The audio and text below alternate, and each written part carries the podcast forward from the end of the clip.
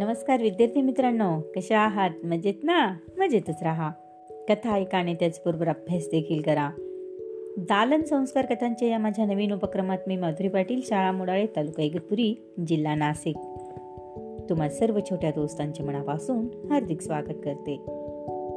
मुलांना या उपक्रमात आपण ऐकत आहोत गमतीदार कथा. चला तर मग सुरू करूयात आजची गमतीदार कथा. कथेचे नाव आहे दगडासारखी पाठ. मुलांनो एकदा मीही तुमच्यासारखीच देवळात गेले होते. मी देवळातल्या कासवाला हात लावला आणि नमस्कार केला. तेव्हा काय गंमत झाली? माझ्या मनात एक विचार चमकून गेला. जर या कासवाला बोलता आले तर? तर ते काय सांगेल बरे? असे विचार येताच मी तेथेच सभा मंडपात बसून त्या कासवाकडे पाहू लागले. आणि कासव काय सांगेल याची कल्पना करू लागले. कासव सांगायला लागले फार फार वर्षापूर्वी म्हणजे अगदी सृष्टीच्या रचनेच्या वेळी ब्रह्मदेवाने काही प्राणी जन्माला घातले. त्यातले काही प्राणी पाण्यात तर काही जमिनीवर वाढू लागले. त्यावरून त्यांचे जलचर आणि भूचर असे प्रकार पडले असे सर्व प्राणी मानव यांच्या रक्षणासाठी देवदेवतांनी अनेक अवतार घेतले. त्यातला एक अवतार म्हणजे कच्छ अवतार. कच्छ म्हणजे कासव. कासवाचा हा अवतार देवाने का घेतला? कशासाठी घेतला असेल? तर मग ऐका. देव आणि दानव म्हणजे राक्षस यांच्यात पूर्वी नेहमी लढाया होत असत. त्यात अनेकदा देवांचा पराभव होत असे. देवांनी आपल्याला लढाईत विजय मिळावा अमरत्व मिळावे म्हणूनच उपाय विचारला. मग भगवान विष्णूंनी विचार करून उपाय सांगितला. तो समुद्र मंथनाचा त्यातून चौदा रत्ने बाहेर येतील.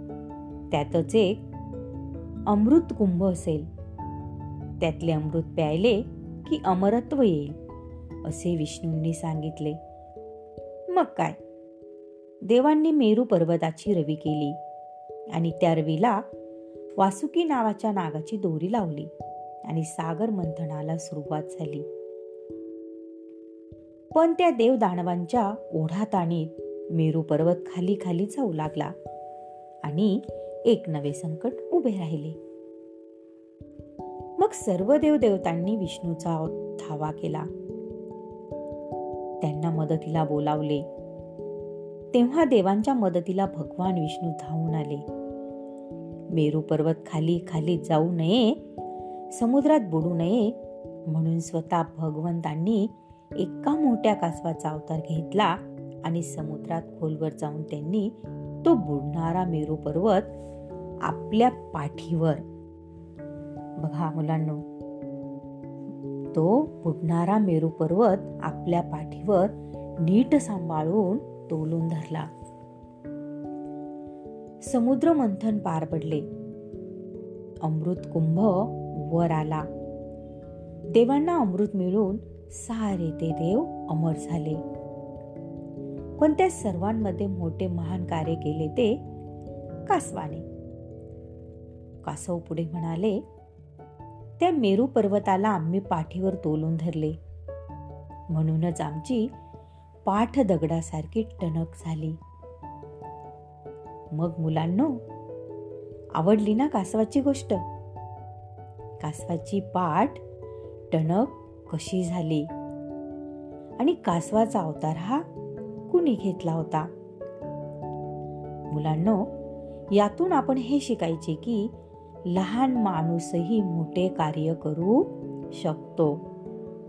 मनाचा निर्धार दुसऱ्याला मदत करण्याची प्रामाणिक इच्छा असेल तर एखाद्या लहान दिसणाऱ्या प्राण्याकडूनही मोठ्यात मोठे कार्य होऊ शकते. हेच खरे. आवडली ना मुलांना आजची कथा?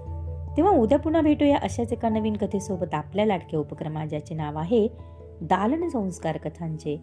तोपर्यंत धन्यवाद.